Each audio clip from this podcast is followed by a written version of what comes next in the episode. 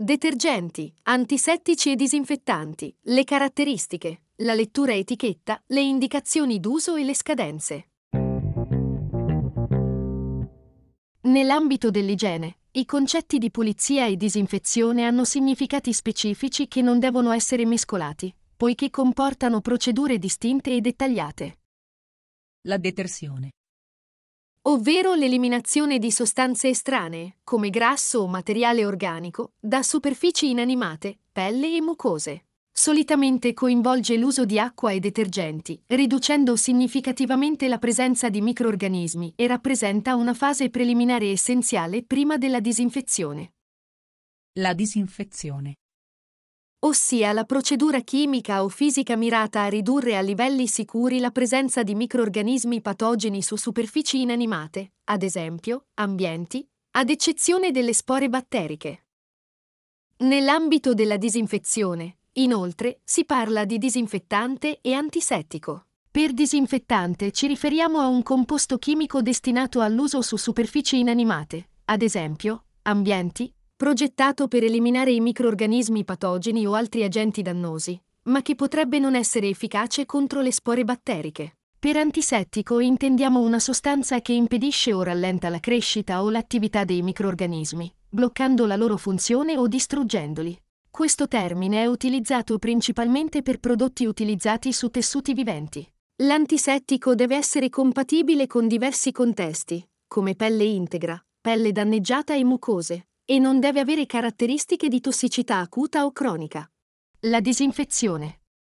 Un ambiente con alti standard di igiene si ottiene seguendo una sequenza di procedure connesse. La disinfezione, se necessaria, è l'ultimo step di questo processo. La disinfezione da sola, senza una fase di pulizia preliminare, risulta inefficace poiché lo sporco presente ostacola l'efficacia del disinfettante. A seconda dell'effetto, la disinfezione può essere definita di alto livello, quando porta alla distruzione di tutti i microorganismi, a eccezione di un elevato numero di spore batteriche. Di livello intermedio, quando è in grado di distruggere le forme batteriche vegetative, i micobatteri, ad esempio, quello della tubercolosi, la maggior parte dei virus e dei funghi, ma non le spore batteriche. Di basso livello, quando elimina i batteri in forma vegetativa, alcuni virus e alcuni funghi, ma non è in grado di uccidere i microbatteri, ad esempio, quello della tubercolosi, e le spore batteriche. Il disinfettante ideale dovrebbe possedere una serie di caratteristiche.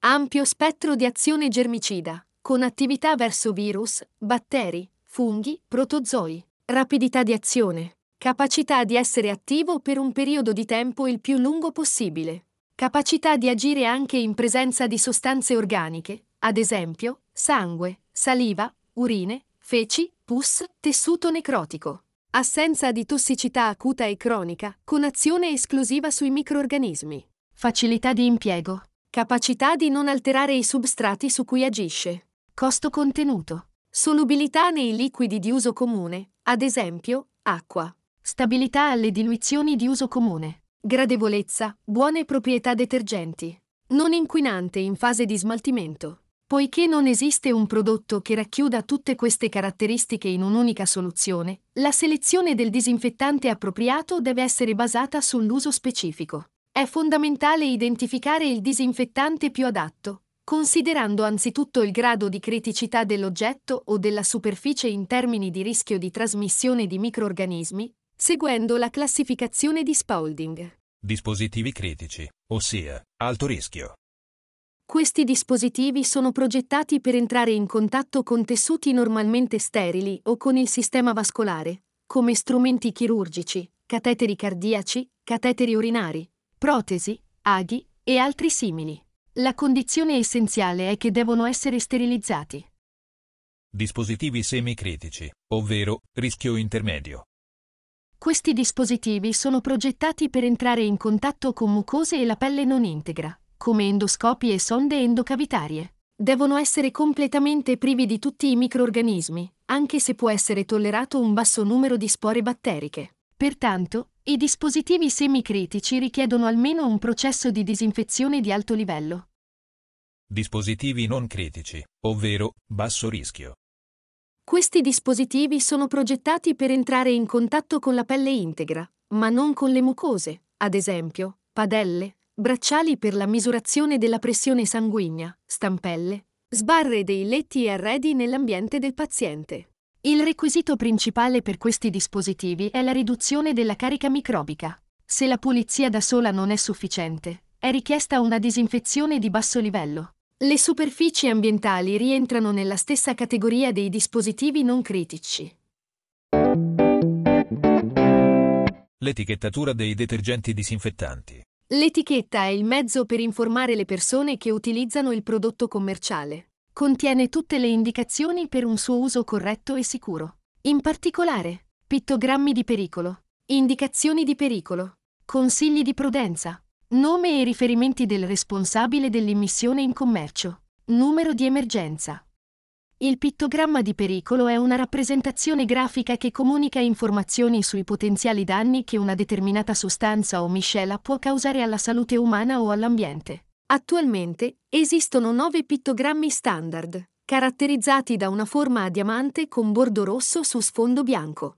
Questi nuovi pittogrammi hanno sostituito i simboli quadrati di colore arancione precedentemente utilizzati in conformità con la legislazione precedente. A partire dal 1 giugno 2017, tutti i prodotti chimici devono essere contrassegnati con questi nuovi pittogrammi. Le indicazioni di pericolo, identificate dalle frasi H, hazard statements, sono associate al pittogramma e dettagliano il tipo di rischio.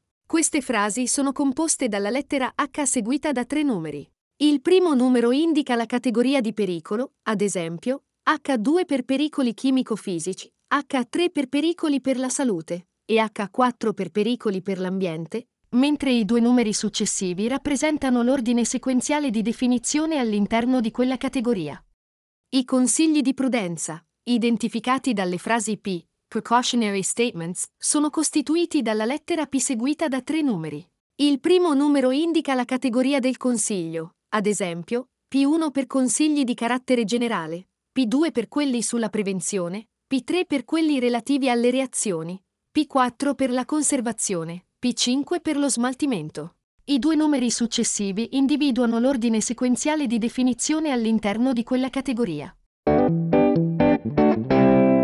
La scheda di sicurezza. La scheda di dati di sicurezza, denominata SDS, è un documento che il fornitore di una sostanza o miscela deve fornire all'acquirente, specialmente se quest'ultimo è un utilizzatore professionale. Questo documento ha lo scopo di fornire informazioni dettagliate sulle proprietà e i pericoli del prodotto, sui rischi per la salute umana e l'ambiente, nonché sulle misure di protezione da adottare in base alle condizioni di utilizzo. Gli operatori professionali devono trattare con cautela e conservare adeguatamente i prodotti per la pulizia e la disinfezione, a causa del loro potenziale pericolo. Questa responsabilità è essenziale per garantire la propria salute e quella delle persone che frequentano gli ambienti sottoposti a trattamento. La conservazione. È importante tenere a disposizione le schede tecniche e di sicurezza di tutti i prodotti in uso. Conservare i prodotti al riparo dalla luce e lontano da fonti di calore, possibilmente in apposito armadietto e separati dal materiale infiammabile, secondo quanto previsto dalle norme antincendio. Dopo aver aperto le confezioni originali, evidenziare con apposita etichetta la data di apertura e quella di scadenza. Una volta preparata la soluzione, riportare sui contenitori pronti per l'uso il nome del prodotto, la concentrazione, la destinazione d'uso, la data di preparazione e di scadenza. La manipolazione.